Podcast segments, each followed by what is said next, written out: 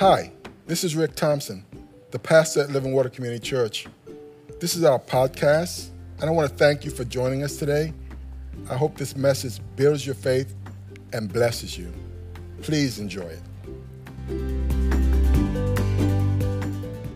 Good morning, everybody. I want to welcome you. I want to welcome those who are joining us online. God bless you all. Um, that was a funny video, uh, but it also introduces the conclusion of our series that we have been calling KISS. Keep it super simple. Pastor Sean said we should add K I S S. Keep it super simple, stupid.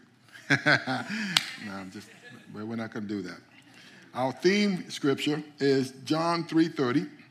He must increase, but I must decrease. Say it with me. One, two, three. He must increase, but I must decrease. That's an easy one to memorize, right? John, I think the only one shorter than that is Jesus wept.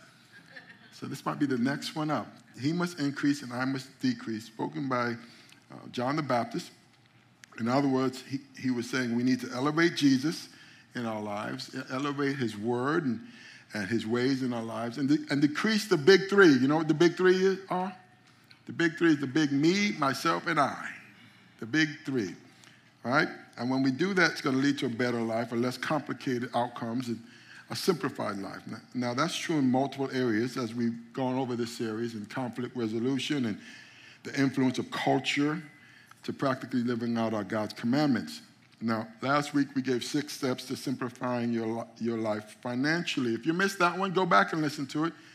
It's worth listening to. And if you like what you hear, um, you, can hear, you can go to YouTube, you can go to Facebook. If you like what you hear, like, subscribe, and share the message.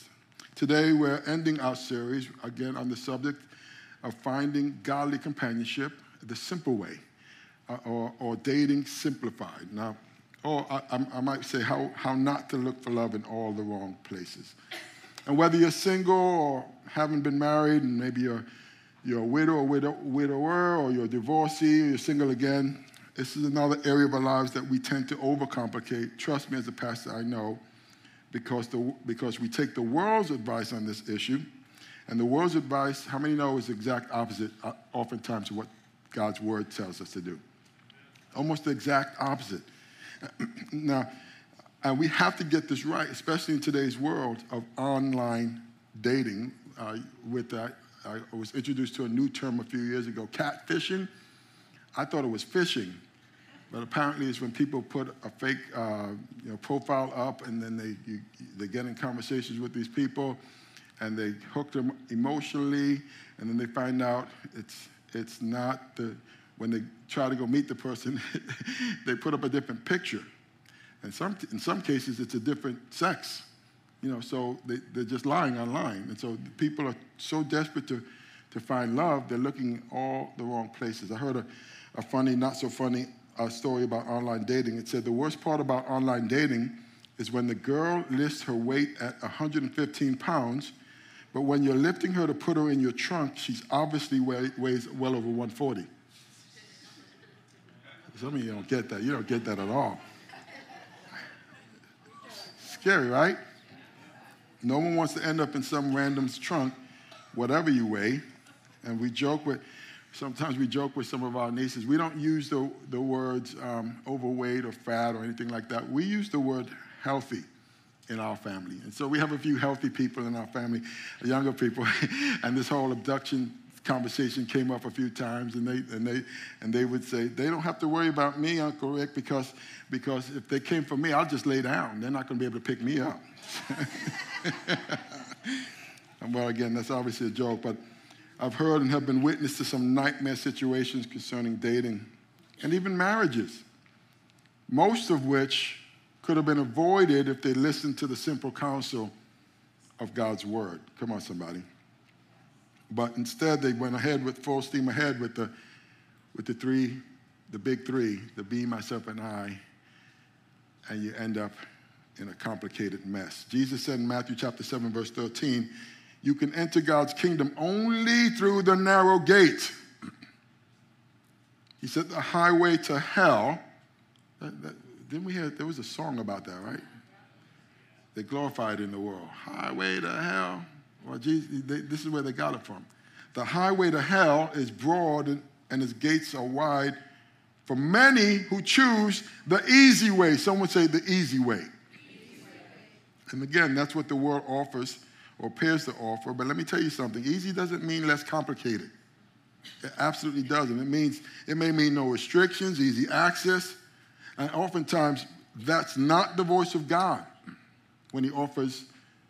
When you hear that voice telling you to do, the, do it the easy way, it's the enemy's voice.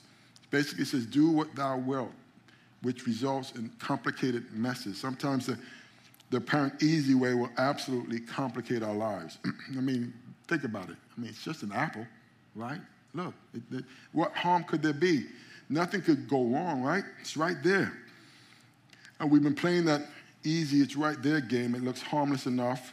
And we rationalize and we justify. And before you know it, we're in a mess. And, and unfortunately, you, I you tell me who your closest five friends are in your life, and I'll tell you who you are.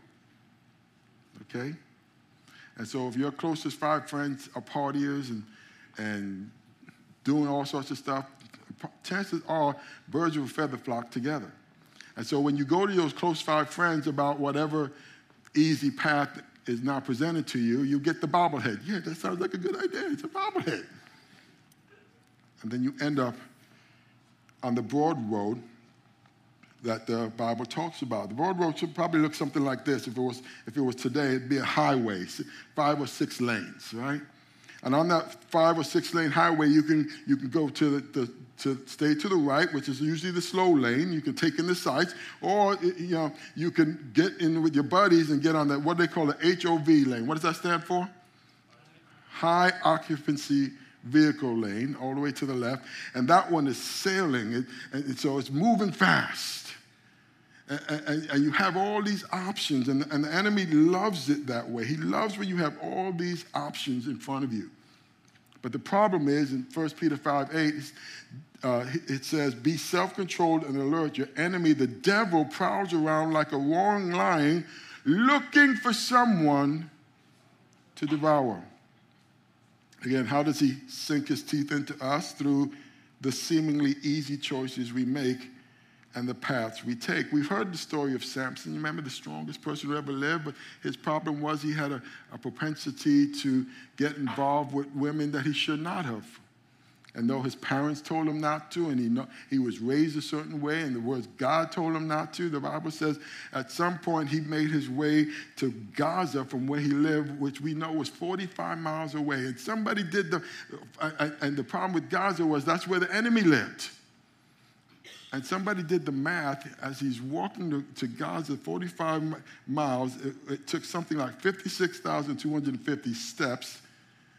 And he took all those steps just to get to the house of a prostitute to spend the night at the house of a prostitute. And we all know Samson's end, right? All that effort caused him his sight, it caused him his station, and eventually it caused him his life but he had 56,250 opportunities to turn around. Come on, somebody, it's getting quiet in here. Proverbs 14 12 says, There's a way that seems right to a man, but in the end it leads to death. And, and choosing a life partner is one of those areas that can either make you or break you. You've, you've heard me say for years. It's, it's, it's the second most important decision you ever make in your life, second only to your relationship with Jesus. Someone wrote a poem said, If you meet me and forget me, you've lost nothing. But if you meet Jesus and you forget him, you've lost everything. Come on, somebody. So that's the most important decision we'll all have. But the second most important decision is who you're going to allow to, to, to walk through this life with you. That person can either make you or break you. I spoke to someone this week who told me since, since she let a particular guy in her life, her life for the last five years has been a nightmare. Can anybody relate to a situation like that? I remember a conversation I had with a family member years ago. She was 29 at the time, unmarried, and she wanted to be married and having kids by 30, and desperately looking for love in what I call all the wrong places. So that was her personal goal. And I told her, well, tell me what's going on. Well, her relationships usually last about three years and they end badly. And, and we had this conversation because she wanted to talk to me about it. She was, it was over lunch, she was all broken up about another relationship that had gone bad. And as, I, as she opened up to me, I realized what the problem was. She wholeheartedly embraced the world's way of finding a match. I mean, she was easy on the eyes. She was beautiful by the world standards. Finding a guy wasn't the problem, but, but she couldn't seem to close the deal. And, and, and, and, even though in her head she was doing all the right things, what was she doing? Well, she, she'll meet somebody, and, and within a week or two, she's sleeping with him. With, within a month or so or two, she, she's moved in with him. And within two to three, three years, uh, if that long, he breaks up with, with her and she's totally devastated when the guy doesn't want to marry or pursue it any further. And even though she, the, the ring was never put on her finger, how many you know that every time that happens in her life, it feels like a divorce? And her heart is left in shambles. So as I listened to her, I said, you know, how about I suggest a different way of doing things? And at that point, she was open to suggestions. I said, How about you stop giving these guys your heart, soul, and body every time you meet them within the first few weeks or months? She said, I never consider marrying someone if I didn't live with them. I said, Yeah, don't, don't move in with them. I never considered that. You remember that old proverb? Some of you know it. Why, buy, why buy the cow? Somebody heard that before. The young people never heard it because they've embraced this lifestyle. What you did, what the murmur that you heard was when I said, why buy the cow? The, the, the, the response was, if you can get the milk for free. And I promise you, that's how a lot of guys think today. Not all guys, but a lot of guys. When you give everything within the first two weeks or months of knowing someone, you tend to remove the motivation to pursue. And that's when you start to confuse love with lust and it has devastating consequences. Someone needs to pay attention to me this morning. Well, we left that conversation. Did she take my advice? Well, now we're six, seven years removed, and I want to tell you she did not. And we're two or three guys from that conversation with the same results, still not married, no kids, and that biological clock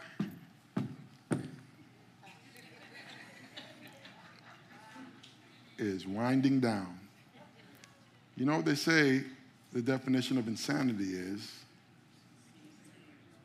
It's doing the same thing over and over and expecting different results.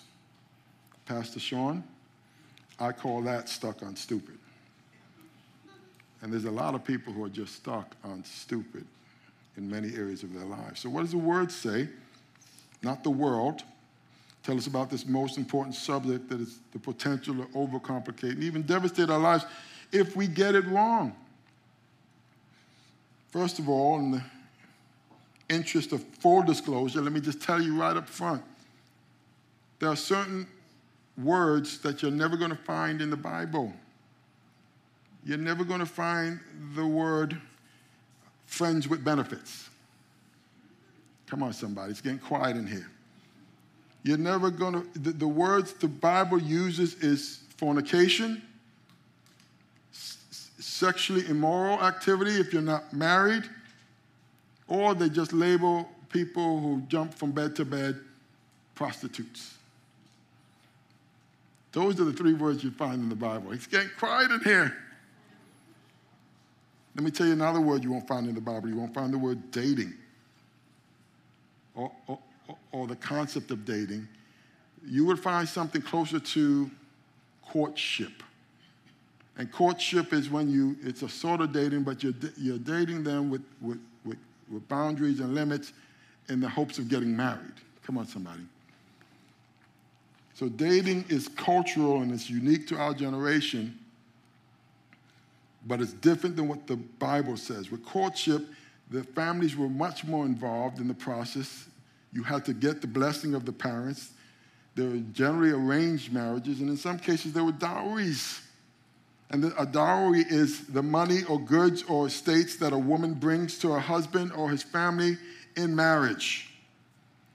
And so, even in today's culture, in some cultures, it's the, it's the women's side, and others, it's the men's side. In our culture, we don't have dowries, but we have families share the cost, with the highest payout culturally coming from the bride's family, if they can afford it. I, I say that because I still have one daughter at home, and we're hoping that she marries well. and, and typically, the guests will offset the cost with cash or gifts if that couple even makes it to the altar. And to me, unless you, you put some parameters on, on this word dating, you're heading for a disaster. And so, for the next few minutes, and for those of you who have kids and, and grandkids, and, and, and even if you're single or single again, just pay attention to what the word has to say. Six dating habits to beware of if you're looking for love. Beware of dating when God isn't at the center. When God isn't at the center. Jesus said in Matthew 6 33, but seek first the kingdom of God and his righteousness, and all these things shall be added to you. My pastor used to say, friends, God is either Lord of all or he's not Lord at all. And this is one of those areas where you want to make sure that God is in the mix. Luke 16, 13, Jesus said, No servant can serve two masters, for either he will hate the one and love the other, or else he will be loyal to one and despise the other. You cannot serve God and mammon. So, what's it saying? Basically, it's letting us know that when another human being starts to take on all or most of your time, like today's dating promotes, and then they become your be all and your end all, you are potentially creating an idol in your life. An idol is anything that takes the place or pre- precedent over God in your life.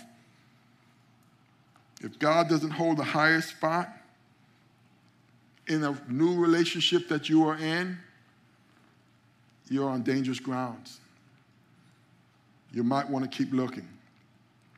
In fact, I see it all the time. People give their lives to Jesus, they start to get serious, and then all of a sudden, what does the enemy do? He dispatches someone who tells you what you want to hear, and he says all the right things. Doesn't only do it while you're single, I've seen him do it to married couples where he senses there's a crack in the relationship, and then along comes some guy or some girl at work and starts flattering and starts telling you all the stuff that you want to hear. You have to be careful in those situations when God is not at the center. Let me give you number two. Beware of dating that could be considered what, what we call missionary dating.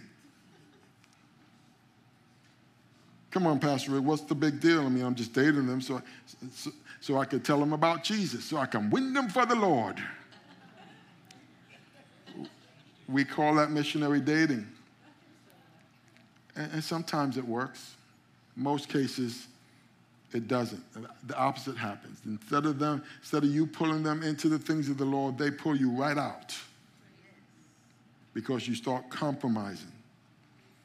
This is what the Bible says about missionary dating. 2 Corinthians chapter 6, verse 14. It says, Do not be unequally yoked together with unbelievers. For what fellowship has righteousness with lawlessness, and what communion has light with darkness? And what accord has Christ with Belial? Belial is another word for the devil or the wicked one. Or what part has a believer with an unbeliever? And what agreement has the temple of God with idols? Listen, for you are the temple of the living God. As God has said, I will dwell in them and walk with them, among them, and I will be their God, and they shall be my people. Therefore, come out from them and be separate, says the Lord. Do not touch what is unclean, and I will receive you. I will be a father to you, and you shall be my sons and daughters, says the Lord Almighty. Is that pretty clear? It's pretty clear. And as your pastor and your friend, when I don't see you in a while, and then I finally see you and I, you know, ask what's going on, and I always ask the question, you seen somebody? If you're at that age, I'll ask that question. All the young people know. You seen somebody? And when the response back to me is you start telling me about their physical attributes. Oh, he's tall, dark, and handsome, Pastor Rick. You should see him. He's got six pack this and eight pack that. Oh, she's gorgeous. Oh my goodness, she is the Pastor Rick. Oh. Where'd you meet? Then you start telling me where they met and what they do for a living. And in that conversation, I don't hear nothing about Jesus. Matter of fact, I have to ask you Does this person love Jesus or even know the Lord? And the answer I get back is, um, um, um, um, Pastor Rick, I'm working on them. If you have to work on them, you're probably missionary dating. And you're on spiritually dangerous grounds. I know it doesn't feel like it because everything is like, well, pretty at the beginning, but you are on spiritually dangerous grounds. And I'm going to be so bold to say that that person's probably not the one that God brought into your life. Someone else might have. Beware of missionary dating. Let me give you number three. Beware of dating that skips the friendship stage. Romans 12:10, the message says, Be good friends who do what? Who love deeply, practice playing second fiddle. Someone said it like this. Listen, anonymous. Intimacy without commitment is defrauding. Intimacy without friendship is superficial. A relationship based only on physical attraction and romantic feelings will only last as long as the feelings last. Does that make sense? So, friendship should be the initial goal. And during that friendship stage, this is the mindset you should have Romans 12 10. Love each other like brothers and sisters Give each other more honor than you want for yourselves. 1 Timothy 5:1 Never speak harshly to an older man, but appeal to him respectfully as though he were your father. Talk to younger men as you would your own what? Brothers. Treat the older women as you would your mother, and treat the younger women with all purity as your own sisters mother, father, brother, sisters. What should be our mindset? We should be establishing a friendship with each other and one that looks like a family. Not kissing cousins. Come on, somebody. But family like brothers and sisters in the Lord with all purity, the Bible says. And the Bible makes it clear, even though it's lost on our culture, that until you put a ring on it, be friends. Not friends with benefits. Be friends. It says when you see that attractive guy or that girl walk in the door, your first thought shouldn't be, I got to get her digits. Or I got to start dating that person or hooking up with that person. Another word you won't find in the Bible. Again, that skips the friendship and jumps right into intimacy. And intimacy doesn't equal commitment. Intimacy without commitment leads to defrauding. A word that comes straight out of the King James Bible, 1 Thessalonians 4 6, King James. This is what it says that no man be, be go beyond and defraud his brother in any matter, because that the Lord is the avenger of all such, as we also have forewarned you and testified. What's the context that he's referring to, or he's using this word, defrauding your brother? that no man should do this. Well, let's look at it in a different version and let's go up just a little bit higher and you tell me what he's talking about. 1 Thessalonians 4 1. Brothers and sisters, we taught you how to live in a way that will please God, and you are living that way. Now we ask and encourage you in the Lord Jesus to live that way even more. You know what we told you to do by the authority of the Lord Jesus. God wants you to be holy and to stay away from, help me out, somebody? Oh, it's getting quiet in here. Stay away from what? Sexual sins. Verse 4 He wants each of you to learn to control your own body in a way that is holy and honorable. Don't use your body for sexual sin like the people who do not know God. Also, do not wrong or cheat another Christian in what? What's the context he's talking about? He's talking about sexual sin. There's verse 6. He says, Don't cheat or wrong another Christian in this way. And then he tells you the consequences. The Lord will punish people who do these things, as we have already told you and warned you. God called us to be holy and does not want us to live in sin. And so King James uses the word defraud, and defraud means to deceive or to swindle or to cheat or to trick or take advantage of. And so when you skip the friendship and you jump right into intimacy, nine out of 10 times, it, it doesn't lead to a, com- a commitment.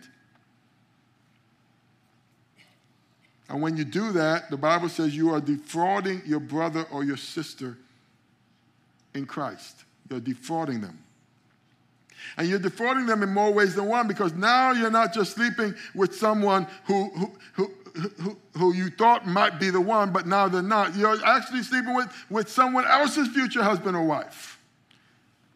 What? A sin that the Bible says will not go unpunished. Real talk. Can we, can we talk real? This is stuff you don't hear in the churches anymore because the culture has passed this on. Everyone's doing it, Pastor Rick. Paul says, for the ones who are doing it, they're going to answer to the Lord. So instead, he says, control yourselves, control your bodies, control your thoughts, and treat them like your own brothers or sisters. Take time to get to know them more than a, a few days or just a few weeks. Now, someone said, "Well, Pastor Rick, how long is how long is long enough to get to know someone before you before you decide to get married to them?" I would say usually about a year. The ones who are dragging this thing out five, six, seven years, that's a long time. You, you should know someone by that time. Again, I know this runs counterculture to what we're being told. Somebody else would say, Well, Pastor, you don't understand. We got some serious chemistry going on. We got a fire that needs to be quenched. I'm so glad you said that. First, First Corinthians 7 says, Now, to the unmarried and the widows, I say, it is good for them to stay unmarried as I am. This just Paul's thoughts. But if they cannot control themselves, they should get a friend with benefits. Did I misread that? I misread that, didn't I? Oh, darn it. Okay, let me let me let me back up. If they cannot control themselves,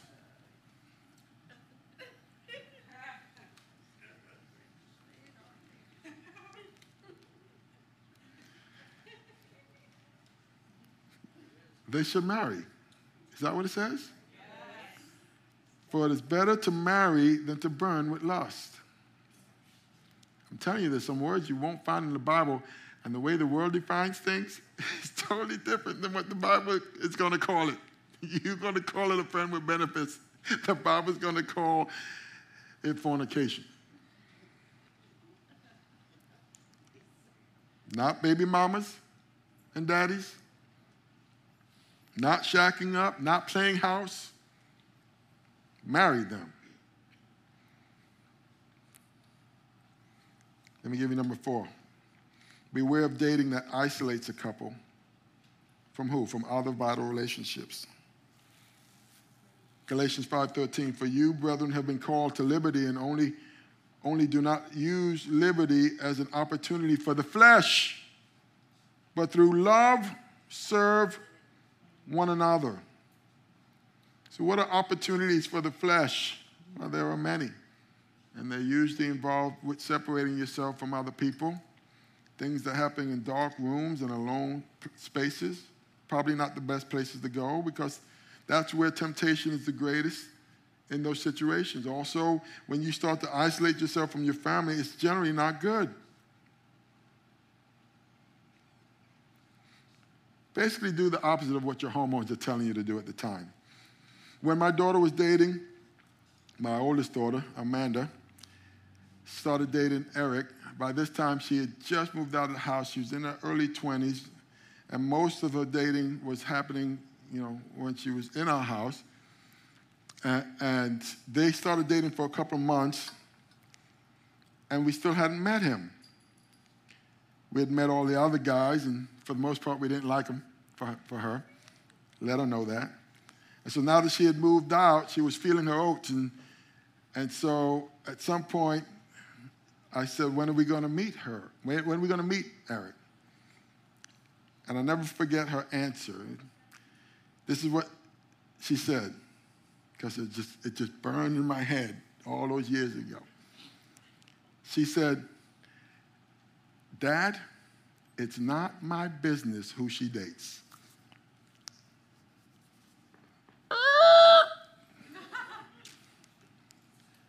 Again, she was feeling herself back then because she's grown now. To which I responded,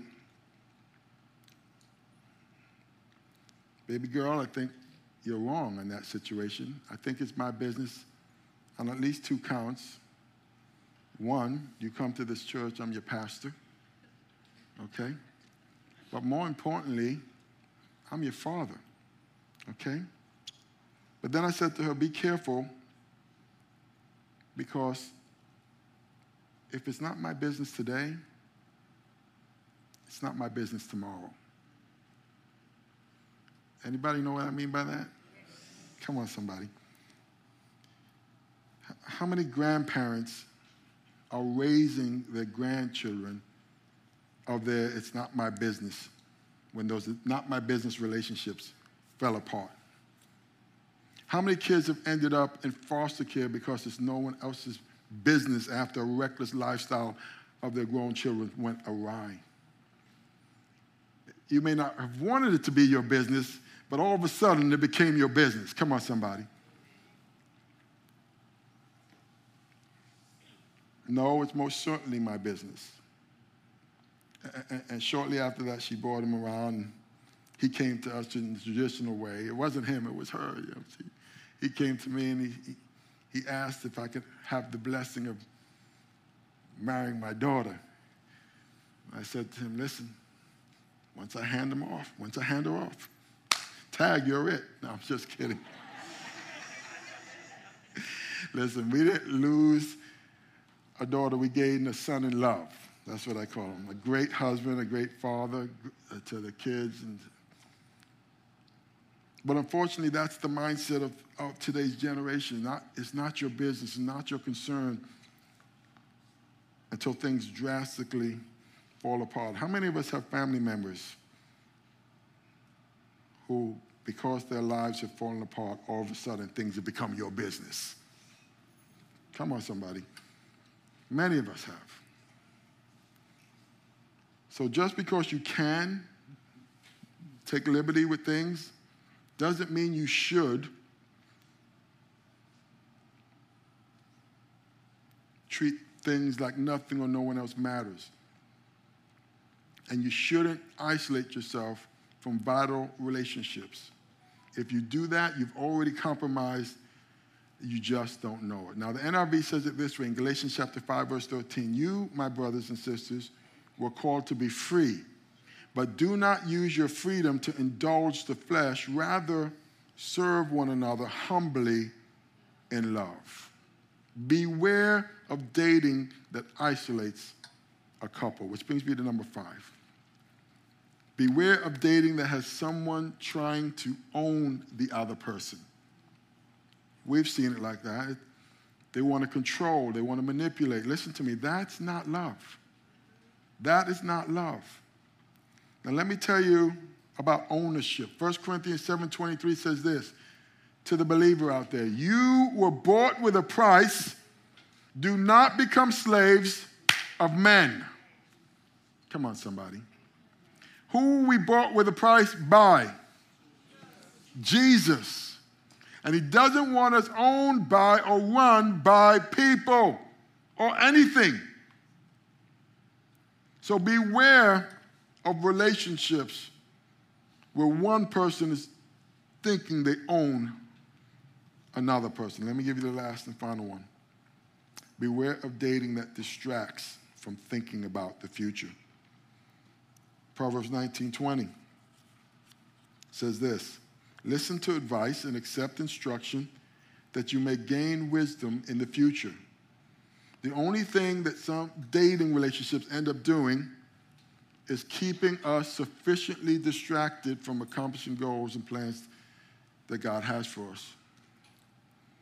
And I've seen it. You start dating someone, they start dating somebody, whether in high school or, or, or, or, something along those lines, and nothing else matters. Grades don't matter, nothing else matters. Even later on in life, you become enamored with, uh, with another person, and everything else goes by the wayside. Now, folks in Christ, we all have a future.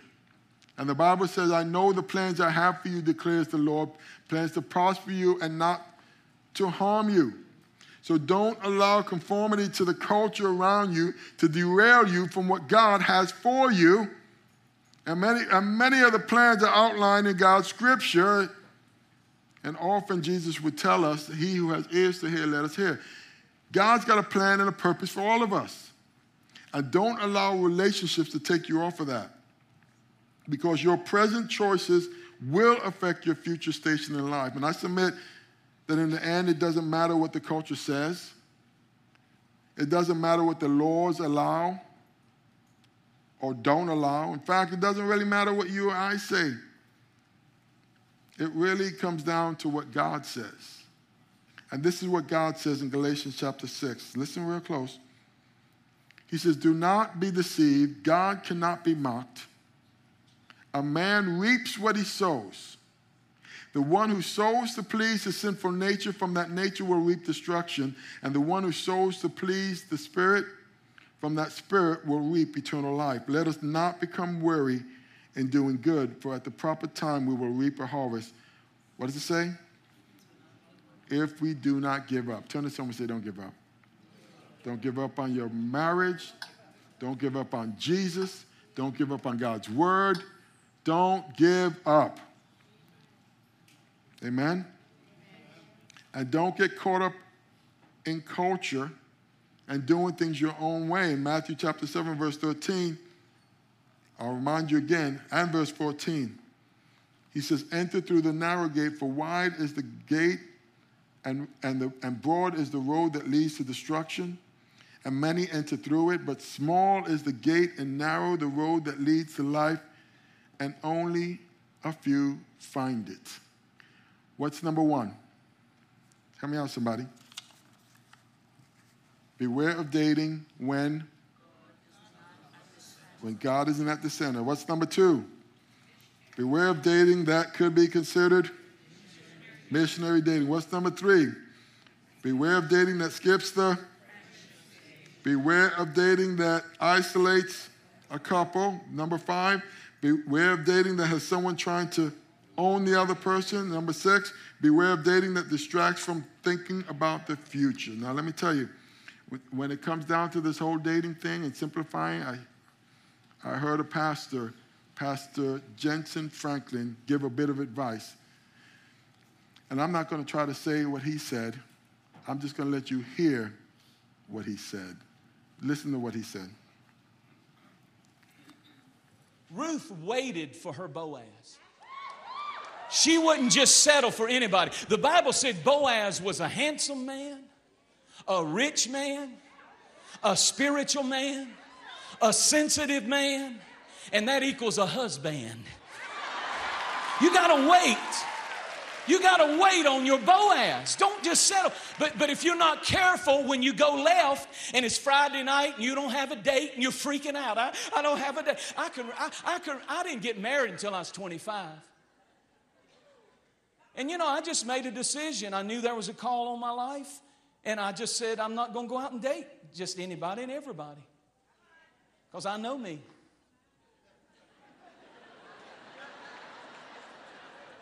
Don't freak out because it's Friday night and you're in Saturday night and you're in church instead of the club.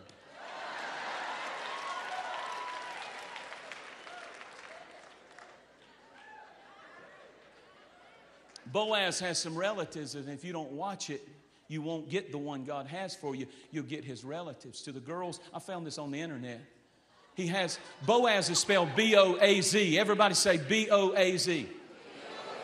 And so he's got some relatives called broke ass, po ass, lying ass, cheating ass, dumb ass, drunk ass. Don't go out with him, cheap ass. Turn to somebody and say, I dated him locked up ass, good for nothing ass, lazy ass, and especially his third cousin beating your ass. Wait on your Boaz and make sure he respects your ass. Now, there's your word. You wanted a word, you got a word. Quit dating anything on two legs. Let God take you through some loneliness. Let God take you through the wilderness so that when they come, you'll be ready.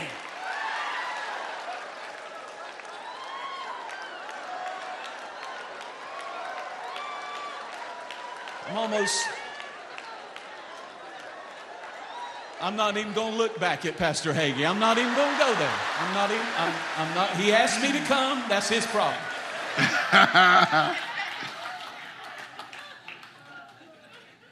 I'm glad he said it. you get the message, right? God's got a plan. You got to cooperate with his plan. Amen? Wide is the road that leads to destruction, narrow is the way that leads to eternal life, and few that find it. That's the second most important decision you'd ever make. Who you're going to walk through this life with. Wait on your Boaz. The first and most important decision is what are you going to do with Jesus? And he says, He's that narrow gate. He says, I am the way, the truth, and the life. No one comes to the Father except by me. And so God has called us to follow him. And that's where it begins. Once I submit my life to him, then he says, He who has ears to hear, let him hear. He will start to speak to you concerning all things. Amen? Any, any, any Christian in here, any, any believer in here who trusts that God knows what he's talking about and he's got a plan for your life. Amen? He said, My sheep know my voice and they hear me and they follow me. And so let me encourage you that the first step is following Jesus, acknowledging that you are a sinner, that you need a Savior, and that Jesus came to pay for those sins in your life. And that if you would humble yourself and ask him to come in, he will come in. And he would be your God and you will be his people. And then he'll start to speak to you about every area of your life if you learn to listen. So as we come to a close, I want to give everyone an opportunity to do just that. If you've not yet accepted Christ as your Savior and your Lord, that is the first step to keeping things super simple in our lives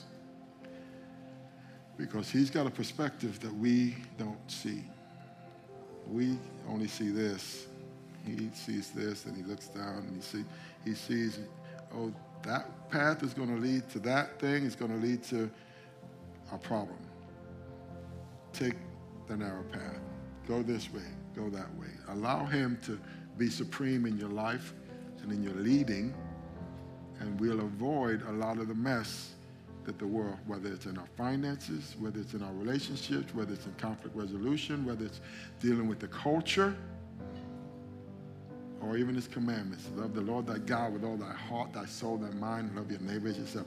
He keeps it super simple for us if we will learn to listen. So as we come to a close this morning, I'm going to ask everyone to bow their heads and close their eyes. If you've not yet accepted Christ as your Savior and Lord, now is the time Today, if you hear his voice, don't harden your heart. But humble yourself and ask him to be your Lord and your Savior. Say something like this from your heart. Heavenly Father, I come before you today. I've made some decisions apart from you. I repent of that today. I ask you to forgive me for my sins, all my sins. Come into my life. Come into my heart from this day forward. I commit, I recommit my life to you. Jesus, I need you for all the decisions of my life. Fill me with your spirit, with your power, and with your love. Thank you for dying for me and three days later rising from the dead. From this day forward, I surrender to you. In Jesus' name I pray. Amen. And on the authority of God's word, if you prayed that prayer, look up at me. The Bible says in that moment, you've become a believer or born again Christian in Christ.